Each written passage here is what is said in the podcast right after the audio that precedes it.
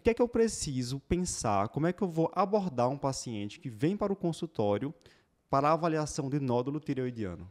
É, aí a gente vai ter que, primeiro ponto, checar como é que isso aí chegou a esse diagnóstico, né? Se, se o paciente ou algum colega que encaminhou, ele detectou um nódulo tireoidiano pela palpação, obviamente que aí sim está indicado ultrassom de tireoide com certeza absoluta, né? É, então, todo nódulo detectado à palpação, ele precisa de uma ultrassonografia. Se o paciente já fez a ultrassonografia e já sabe que tem um nódulo e chegou para a gente com a ultrassom debaixo do braço para a gente olhar a imagem, aí a gente tem que lembrar que precisa avaliar a função tiroidiana, né? principalmente. Né? Então, checar o TSH, T4 livre, a história do anticorpo, dependendo, pode caber também, é, principalmente o anti-TPO. O TRAB não vai muito nessa linha, só se ele vier com hipertiroidismo. Né? Então, é, se você detectou por palpação ultrassom, se é, já tem ultrassom, função tiroidiana, se já tiver os dois, não precisa de mais, mais nenhuma avaliação complementar além desse, dessas informações que você já tem, né? É, a função tiroidiana ela vai ser o nosso guia inicial, né? Para uhum. decidir por que caminho a gente vai seguir. Se vai ser uma investigação de um hipertireoidismo, Isso. se a gente vai direcionar a investigação realmente sobre o nódulo. É, esse é um conceito que a gente sempre passa para, a gente tem que passar para o paciente e passar para os colegas também, né? A gente tem que separar o, a história, né? Então, Doença tireoide, você pode ter doença estrutural, nódulo, é, o nódulo tireoide, e você pode ter doença é, funcional da questão do hiper e hipotireoidismo. Então, não necessariamente quem tem nódulo vai ter hipo hiper e quem tem hipo hiper vai ter nódulo. Né? Então, são duas condições que podem coexistir, mas que é, na maioria dos casos, inclusive, vêm separadas.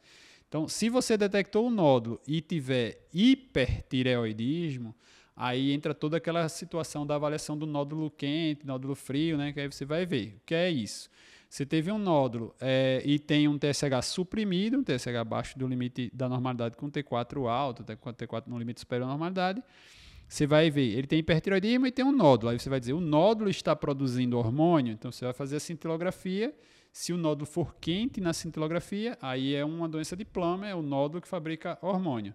Se o nódulo for frio, o resto da glândula for quente, aí você vai dizer que é um nódulo frio dentro de uma glândula quente, ali é um nódulo de maior risco de malignidade, porque o nódulo frio sempre tem um risco maior.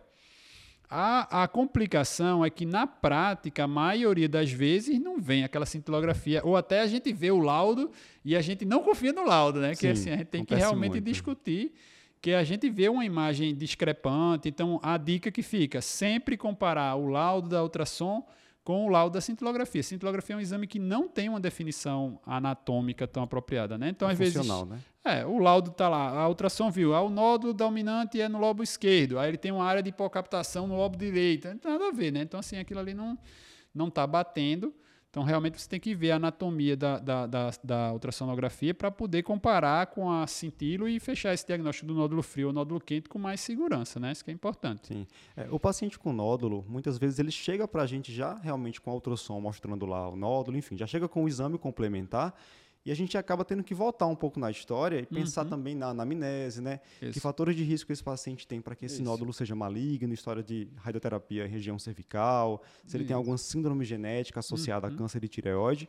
Acho que é importante a gente lembrar de avaliar isso também na isso. investigação desses pacientes. É, nos nódulos, a grande questão, na medida que você detectou o nódulo, é você avaliar se esse nódulo é maligno, né? Basicamente é isso. O nódulo é um tumor. É um, é um tumor benigno, é um tumor maligno.